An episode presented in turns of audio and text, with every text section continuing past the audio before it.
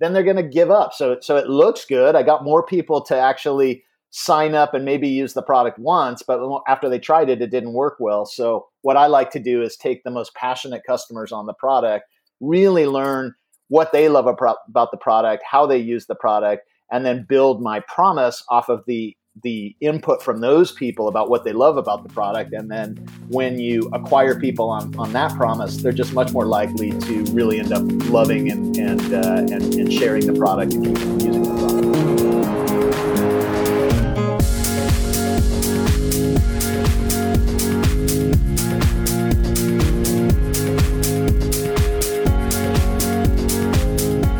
Check, check. Herzlich willkommen zu einer neuen Ausgabe Social Marketing Nerds. Welcome everyone to our Social Marketing Nerds podcast. My name is Ben Küstner. Thank you very much for tuning in.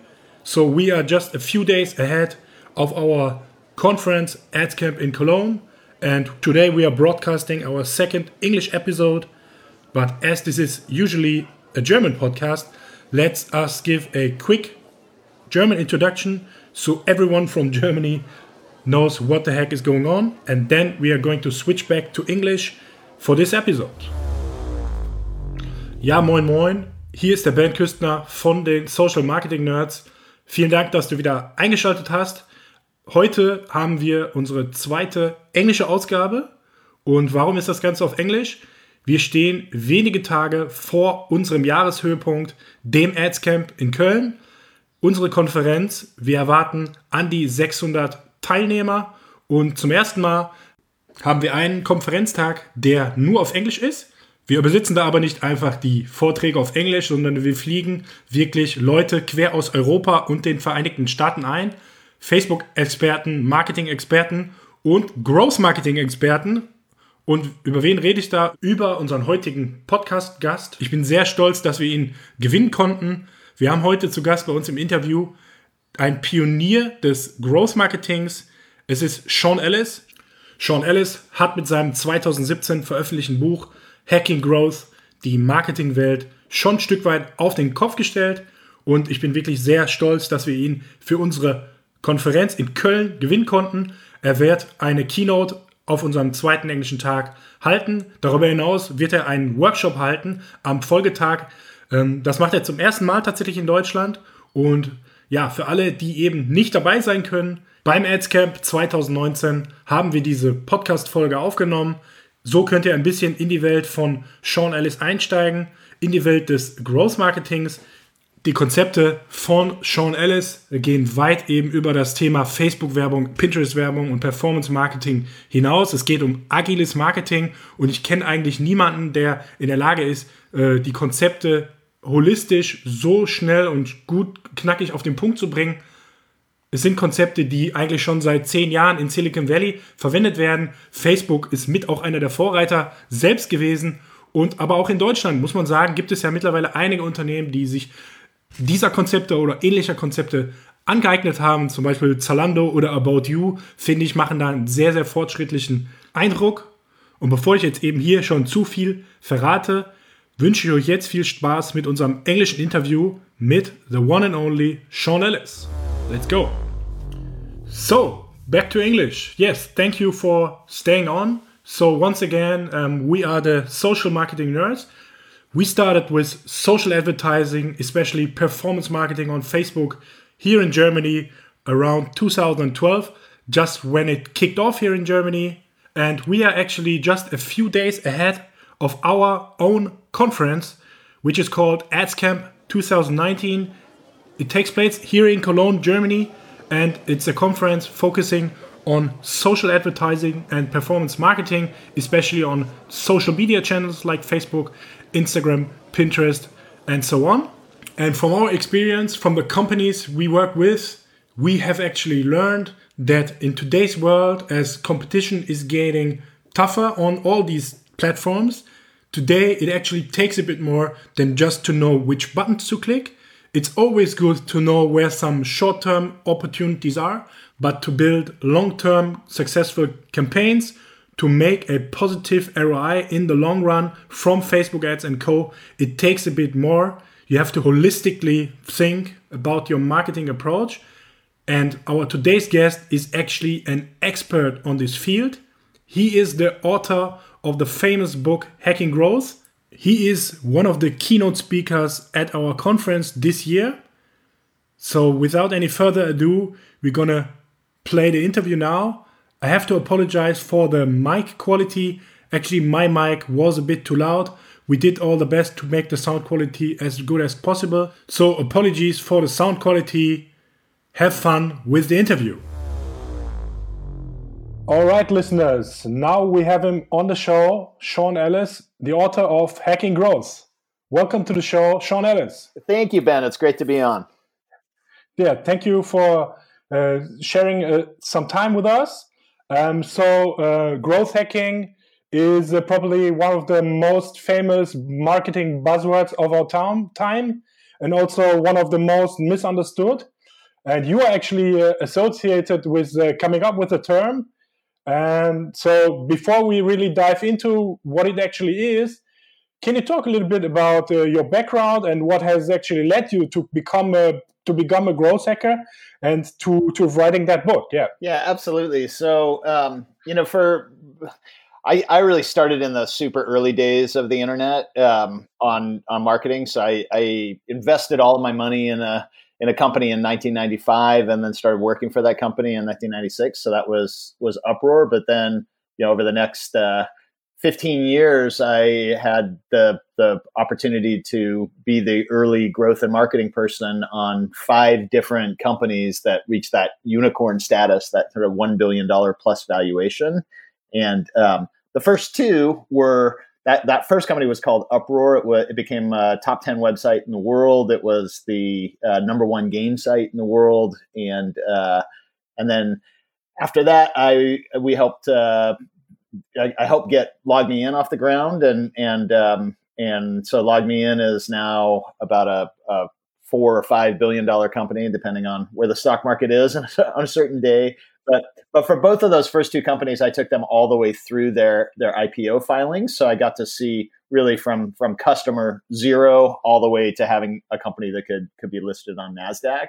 And then what I realized was that um, a lot of the work that I did on those companies, really the most valuable was kind of the first, you know, in the first year, and and you know, trying to like once we had a product that was was ready to go to market, what were all the things that we did to to accelerate growth in those businesses. Um, that was when I made the most valuable contribution. So then for the next few years after that, I decided to really try to focus just on that first year or first six months, even. And so that's when I worked on companies like Dropbox and Eventbrite and Lookout, um, where it was super early stage and uh, help help take those companies to market. And um, and then really kind of wh- how all of that led to the the the coining of the growth hackers term was that um, I I realized, yeah, after a while, at first I was, you know, it was kind of the early days. So I was just kind of making it up as I went along. But um, especially because I started, the first two companies actually started out of Eastern Europe, out of Hungary. And so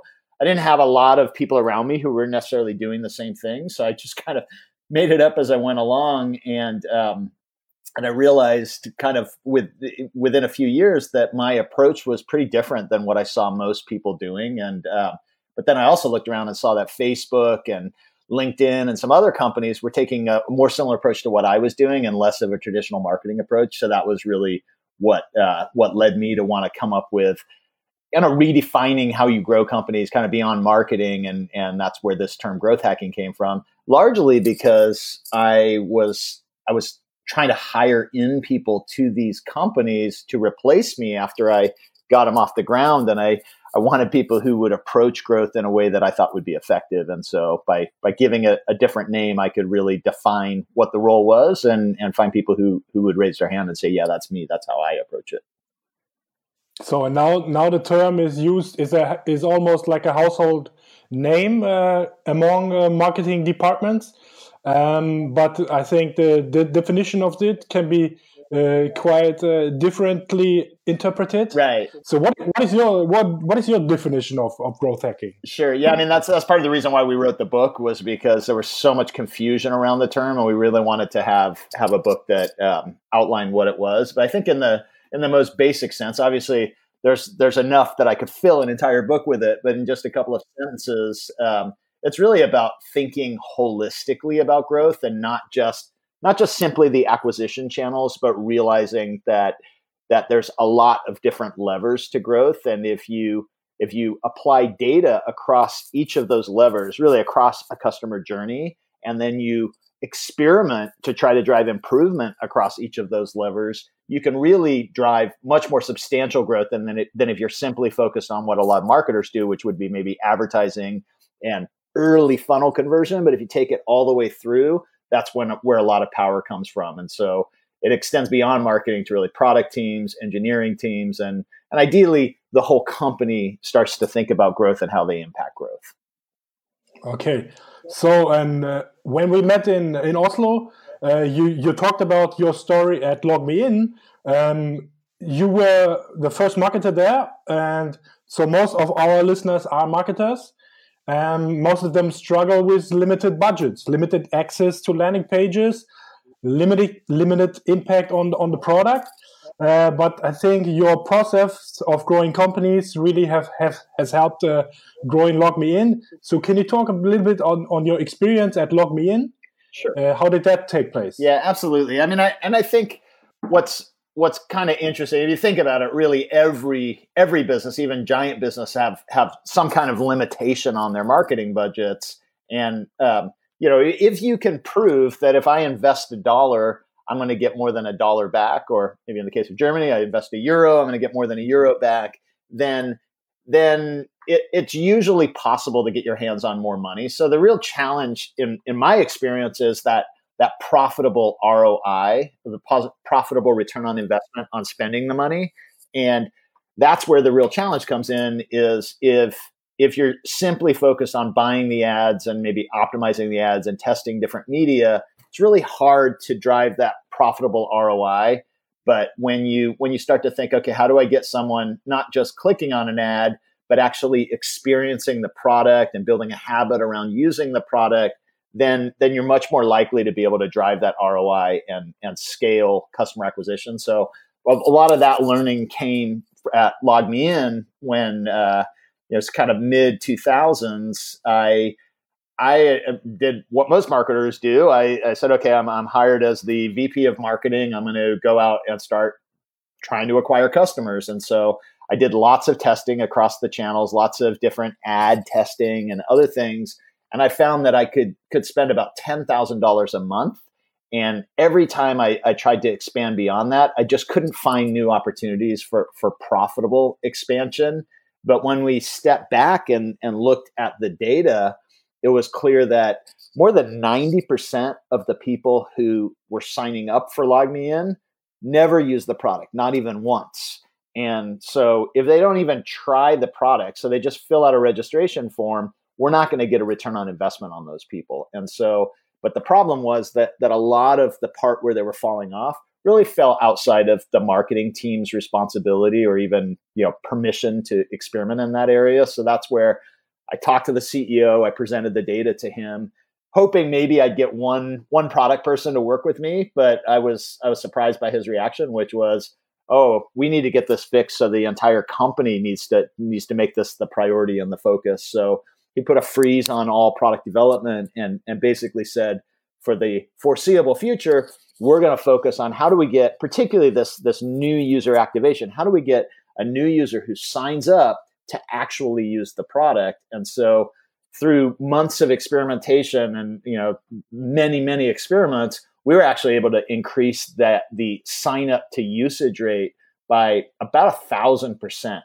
And so when we did that suddenly we were just much more efficient. So that just meant like every dollar we were spending, we got 10 times the return on investment that we got before that. And so suddenly lots of channels that weren't effective now were really profitable for us. And it actually, so no new creativity was really needed. It just, we had the efficiency. So when I went out and tested everything again, I could now spend over a million dollars a month on customer acquisition with a really fast payback on those marketing dollars spent. And those people who use the product and love the product told their friends. And it's really the whole engine unlocked from there. But that was to me a, a big aha moment that what I could do as a marketer really wasn't going to drive the the growth that we wanted nearly as much as if we got everyone in the company thinking about growth and and and how to how to get more customers getting a good experience with the product.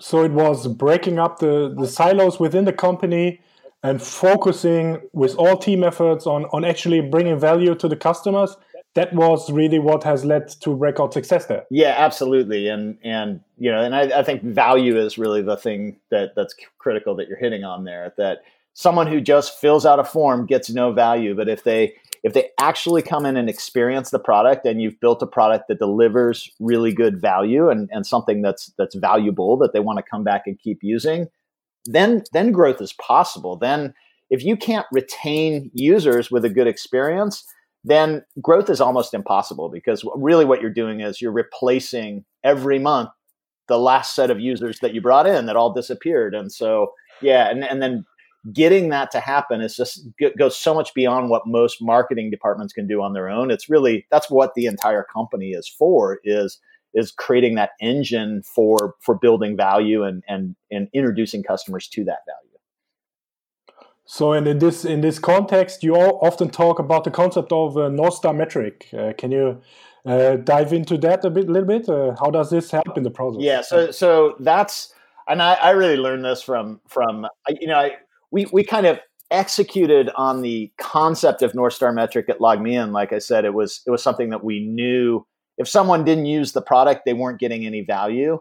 But this idea of a North Star metric was something I learned from Facebook, and it's and it's essentially trying to understand how people get value from the product and then quantifying that value across a growing customer base. So you're you're focused on growing the metric that that really matters about knowing that you're delivering more and more value. So yeah, the best way to kind of understand this is a little bit confusing, but the best way to understand it is just with a couple examples. So for Facebook, if if you looked at Facebook and you said, okay, our our main goal is to get as many profiles in the system as possible, then if you think about it, you could you could have billions of profiles that are never seen by anybody because somebody set it up and then they just disappeared and and they're they're not public anyway, and so no one could access it. So what they realized is that it's really it's really through the people that are coming back on a daily basis that you that you get value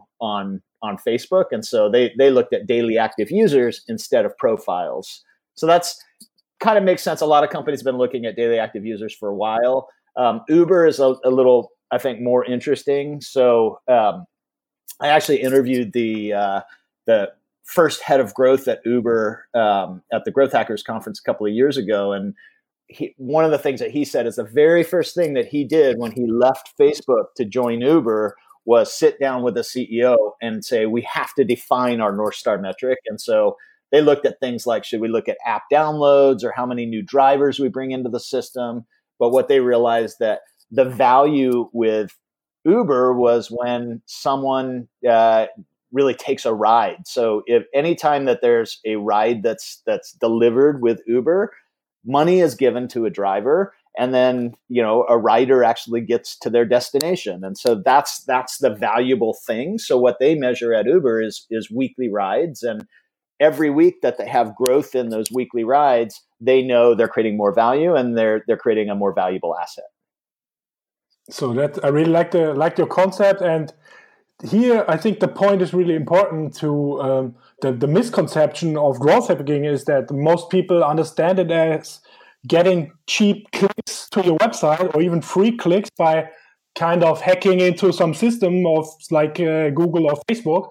I think that's what most people understand when they hear growth hacking, but it's actually not about those vanity metrics like cheap clicks or app downloads. It's about finding out what is the value of our product and are we delivering more value to more people every every week or every every month? Right. And that should be the, the, the more important company goal than just get generating free clicks or whatever. Absolutely. And it's not to say that free clicks can't be valuable or that downloads can't be valuable but it's important to recognize that those metrics by themselves don't create value it's you have to understand how do more visitors lead to more growth of that North Star metric or more value delivered to, to customers. And when you can start to connect the dots on these these different ways of growing your North Star metric, that's that's when it gets pretty exciting. But the North Star metric at the end of the day is then the the goal uh, or the, the the goal of the most metric is to to share a mission um, among the whole company and not having the marketing team focusing uh, on clicks and the product team focus on, on some other metrics. So to unify and to have everyone work on the same to, towards the same mission. Absolutely, and and that's what's. But from the from the marketer's perspective, what's really exciting is when you have a product team that's not just thinking about how do I build that next great feature, but how do I how do I help new users experience the product in the right way? What are the features that I can do that help to build a habit? When you when you start having all of all of the teams working together to grow that North Star metric, suddenly the marketing job becomes a lot easier because now, when I'm acquiring a user, they're going into a really efficient system to turn them into a, a valuable, loyal customer. Yeah.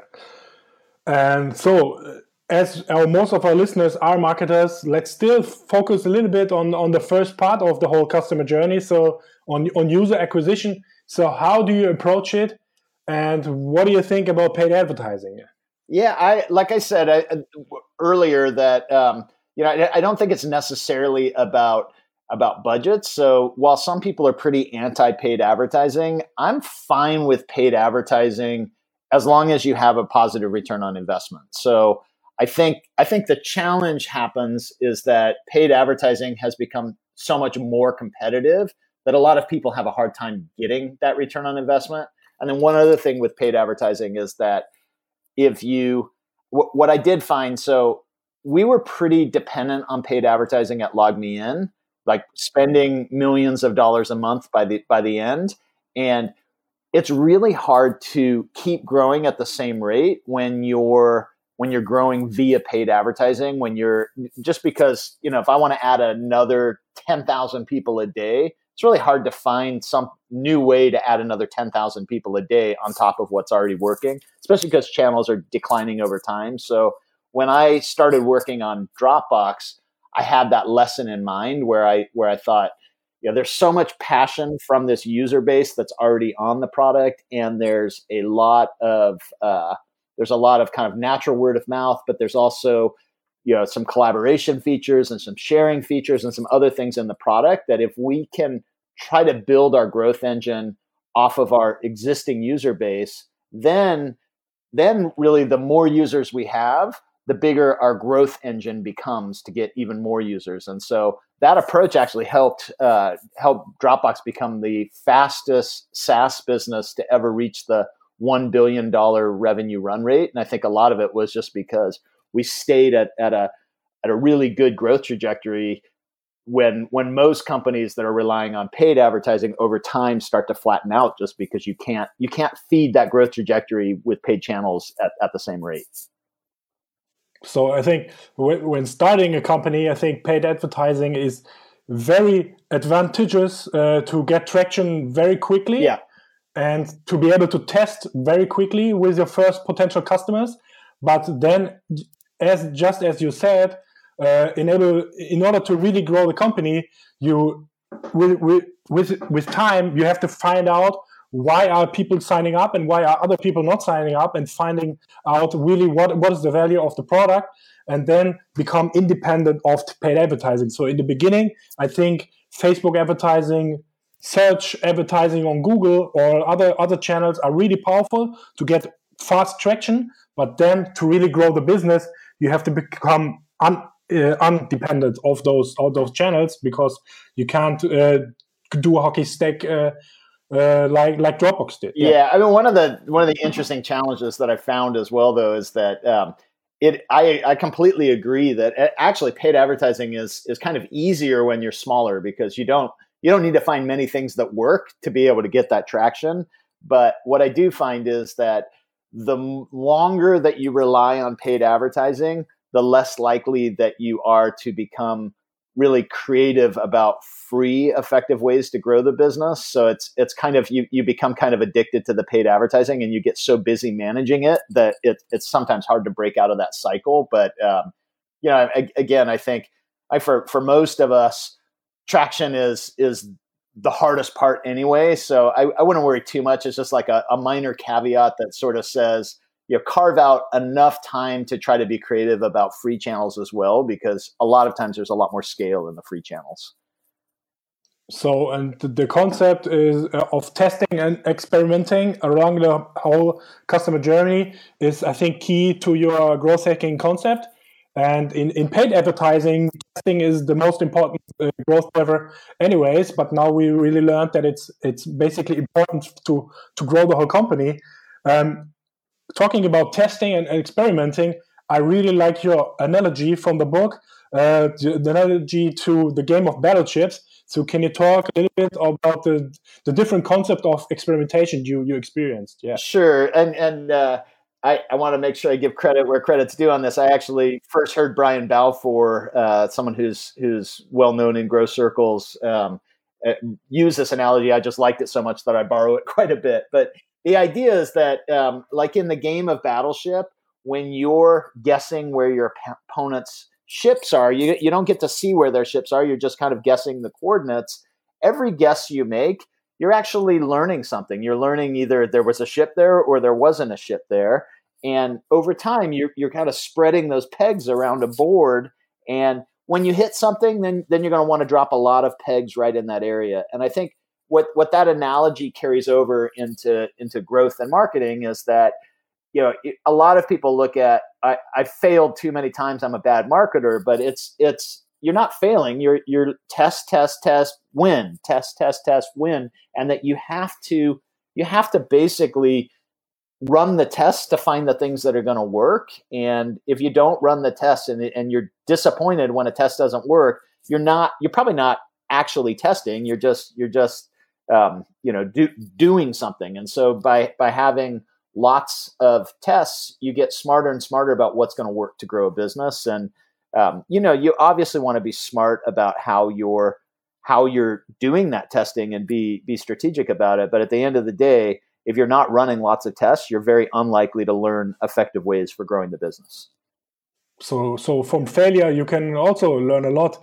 Uh, you on stage uh, in oslo you talked about your other experience uh, uh with with Qualaroo, yeah. where you basically totally failed it but at the end of the day have learned something something totally unexpected. Right right. Yeah and that in that example i had mentioned that we i, I convinced investors to let me buy a company based on based on a, an experiment that i was sure was going to work. I, I, was very confident. I mean, you're never 100% sure, but I was very confident. And, but I also did control their expectations and say, hey, if this doesn't work, here's what will happen and here's what we'll do based on this. So it may not work, but here's the risk, here's the reward. And so our idea was we would buy this company and then make the free version of this product way better than it had been. They had a, a, a kind of light, not very good free version. And, um, and so we did it we we not only spent the money, but we spent the time building out the better free version, and we put it out there, and we learned that um, that there was almost no increase in demand when we made the free version really good, but there was definitely a decrease in demand for the paid version, and so our our we had a pretty good drop off on our MRR growth, our, our monthly recurring revenue growth. And so we could have considered that a disaster, but yeah, we we stepped back and said, what did we learn from this? We learned there's not very much price sensitivity around this product. If people know they need it, they're willing to pay quite a bit for it. If they uh, don't know they need it, then having a free version doesn't really help very much. And and so we actually turned off the free version and over time increased the price significantly on the paid version and uh, and grew many times over at a, at a very good rate, but in a, in a very different model. So even that first test was was led to the breakthrough discovery of of what drove a lot of that growth. Okay, and uh, we talked about LogMeIn before already. So in the case of LogMeIn, uh, the the activation or onboarding part, so onboarding the the acquired users was the bigger level level of growth. Um, is that rather usual or unusual to your experience? Yeah, in my experience, that's that's uh, almost every company underinvests in in you know new user activation. So as I as I touched on before, the the product team is usually focused on they, they feel like they're one feature away from making it so you don't even need marketers on the team anymore. that the product's going to be so good that it's just going to explode in growth. And marketing teams are usually very, you know, advertising externally focused and maybe they're testing landing pages which is which is pretty smart but then they they rarely have the ability to change what an installer on software looks like or what are the first features you see when you start using a product like that kind of stuff is outside the skill set of most marketing teams and, and outside of where they would have permission, even if they did have the skills. And so it, it gets left undone. But um, the fastest growing companies, especially in the consumer space, are often spending 50% of their product development resources on that first user experience and just testing and testing and testing. And when you get a new user to use the product in the right way, it's just so much easier to convert and retain those users get that return on investment on on all those dollars that you're spending or the effort that you're spending to acquire them and then ultimately get a lot more people having a great experience with the product. So that does mean on the one hand uh, getting the people who came to your website to actually converting and or even go further to actually do what you want them to do. And here different value propositions can work. And also i i, uh, I liked your your explanations around the whole thing about value propositions and that it's also important for later retention uh, what with what value proposition with what promise do you actually get the users in exactly. uh, that has a lot of impact on the whole growth of the company at the end of the day. Exactly. And that's that's one of the things that I, i've definitely learned over time is that it's not always about getting the highest response rate top of funnel because if if you lead with a false promise around what the product's going to do for people and it doesn't effectively do that then they're going to give up. So so it looks good. I got more people to actually sign up and maybe use the product once but after they tried it it didn't work well. So what i like to do is take the most passionate customers on the product really learn what they love about the product how they use the product and then build my promise off of the the input from those people about what they love about the product and then when you acquire people on on that promise they're just much more likely to really end up loving and and uh, and and sharing the product and keeping using the product and that's really the thing I like because um, really understanding why do people sign up or why do people use this on a daily basis. If you have that information, you can use it up front again to acquire new, new users, and that will probably work better um, on the front end, acquiring them more cheaply and retaining them for a long period of time. Yeah, and I think that, and again, the I think the counterintuitive point there is that sometimes that means a slightly lower conversion rate top of funnel, but you know, they, there's kind of an old joke that um, you know, if, if you just say your product is pornography or gambling, you're going to get a lot more people using it, but um, not all products are going to do that. You're getting a lot more people signing up for it, but so so maybe I'm going to have less people when they find out that it's kind of a boring value proposition. But the people I get are going to be people who need that value and are going to keep using that value. So it's really about building an authentic growth engine around what the product is truly great at doing. Yeah. Okay, so in Silicon Valley, actually most of the famous companies have a, have a growth team. Um, and they are using these principles. Um, Facebook, we already talked about a little about them. Uh, Facebook was one of the first teams really making use of the concept.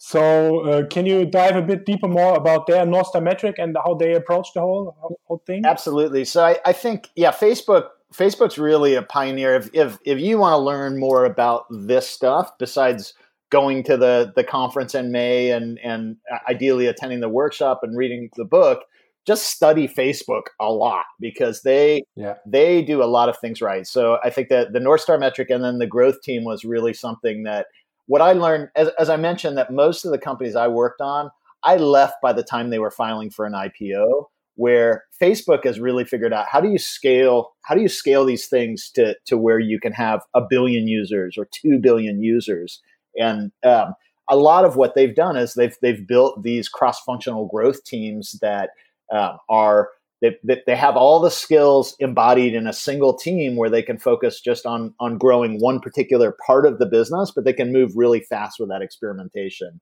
I think what's what's critical though, even if they're if they're just focused on one part of the business, they understand the North Star metric, those people do, and everyone else in the business also understands the North Star metric, and they're, they they the the overall purpose of what they're doing is to grow that North Star metric, and so that's another thing that that's interesting with Facebook is that every single person in the company from their browser can type in. Uh, they, they actually call it daily active people is their kind of internal lingo for for daily active users. So they can just type in DAP into their browser and they'll see what the latest trend line is on on where they are in their their daily active people number. But the other the other thing that, that I think is really interesting here on how they use that. Um, so they discovered so so again, if activation is the critical piece, how does a new person on Facebook, the first day you sign up on Facebook, how do I start getting value? It's not like Dropbox where I can where I can kind of like, oh, I've saved my files, now I feel like they're there, or I've got actually got them on two of my computers. But with Dropbox or with Facebook, you actually you actually need to get value with the product, you need to connect with other people. And so you create your profile and then with one connection, you're probably not going to come back the next day or if you came back that person is unlikely to make an update but they they realize by studying the data that it's it's really not until you have about seven connections that you have enough new information in your feed on Facebook that you would come back every day and if it takes you 6 months to get those seven friends most people that that's too too long of a, a wait until I get some value. So most people will give up on Facebook. So that's the other thing they learn from the data is that if if they can get those seven friends in about 10 days or less, then they're likely to convert and retain those people. So that just changes everything they do in the business. So what what they're doing in the beginning is really experimenting around how do I get people to find people they know and connect before they give up on the service. So instead of showing a lot of advertisements, they'll show here's some people you might know. Once you get once you connect with a couple people, then they can introduce even more people that you might know. And so it's all about trying to get you to that tipping point so that you ultimately become that that long-term user on Facebook. And I think another recent example here in Germany is, Netflix. Uh, so in, in Germany here, um, there was actually a big competitor. It was run by a big television company, and they started uh, online streaming like three or four years before Netflix started here in Germany. And they actually never really pulled it off. So they were really they were pushed hard by the television company, meaning they were on advertisements for years, and they got a lot of traffic, obviously. But nobody really used the product. Nobody really found value in in online streaming the way they did it. Well, and then two two years ago approximately Netflix, kicked off here in, in Germany and it spread, spread like wildfire. Um, now we have like probably every second German has a Netflix account, uh, and they're also really heavily focusing on growth. Yeah, I mean, I, I, think I think Netflix is a really interesting case, really, really in the United States as well, where you have these hundred year old companies that own all of this amazing content that have had a really hard time competing with Netflix. So even uh, Disney and 21st Century Fox recently merging to be able to compete with Netflix is just just crazy when you think about how how new Netflix is relative to those businesses.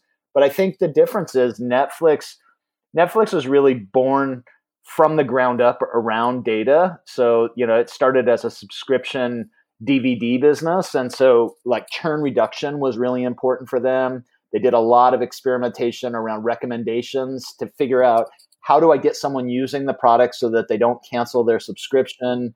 And then with streaming, they had more data to work from. And they've just they've built this culture of data and experimentation and growth that these older companies, they just it's really hard for them to break out of silos and, and rethink how they approach growth. And so all they want to do is throw a whole bunch of money on the customer acquisition side, but it's that's just not enough to make the whole system work when you're competing against a company like Netflix that has this fully integrated engine all the way through to creating passionate, loyal customers.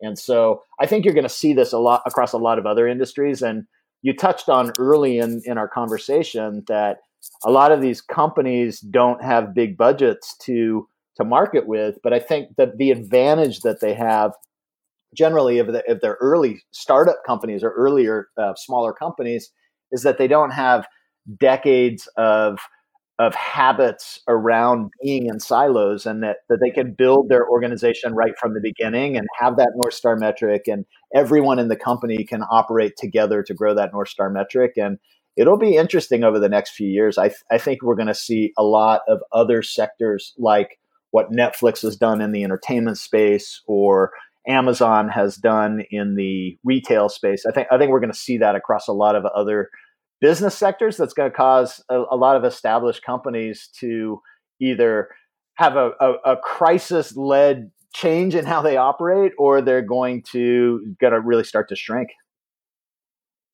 Okay. Well thanks very much uh, for your time and for your for your insights here. So uh, well on, on may uh, may the 14th and on the 15th uh, we're gonna meet at our conference. Um, so you're gonna be, do the, the keynote presentation on the on the 14th of May, and then on the 15th of May we're gonna go a one day deep dive workshop around growth hacking.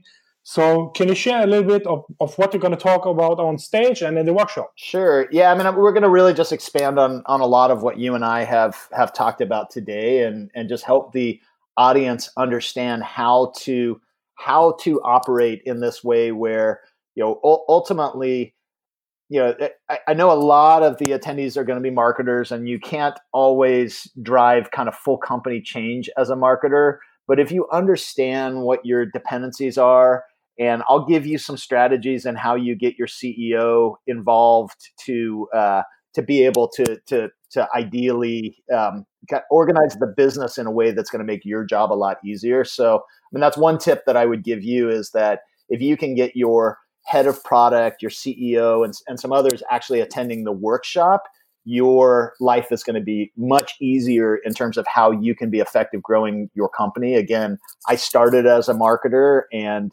uh, and and you know being able to see I was banging my head against the wall, having such a hard time growing Log Me In. And then once the CEO and the rest of the organization got behind, particularly customer activation, I was way more effective as a as a marketer on the customer acquisition side, but it was we we all knew our role in growing that North Star metric. So I'll I'll give you that perspective in the keynote and and give you some tools, but it's really in the workshop where you where we can go deep, and if you can bring some uh, other kind of core uh, department heads in your in your business, then then you can really go to to drive the changes in your company that are going to help you really dominate in your in your sector. Awesome. So yeah, we are really looking forward to meet you here in Cologne, and we're gonna have some beers on top of that. So yeah, until then, where can our listeners uh, contact uh, uh and find more about you? Uh, my my recommendation is probably if if you want to get directly in touch with me, um, LinkedIn's a good way to do it, and just you know in the invitation, just mention this this podcast. Um, yeah. But uh, we have lots of content on growthhackers.com too if you want to want to go through that and, you, and a lot of times if you post questions there i'm, I'm uh, jumping in to answer those questions but uh, I'm, I'm definitely looking forward to meeting a lot of you in germany in may. Okay. Thank you very much sean right. and talk to you soon. Perfect. Thanks ben. I appreciate it. All right. Thank you for listening all the way through I hope you found great value in this podcast, actually. And if that is the case, uh, we would be delighted if you could rate us on iTunes, rate this podcast, Social Marketing Nerds.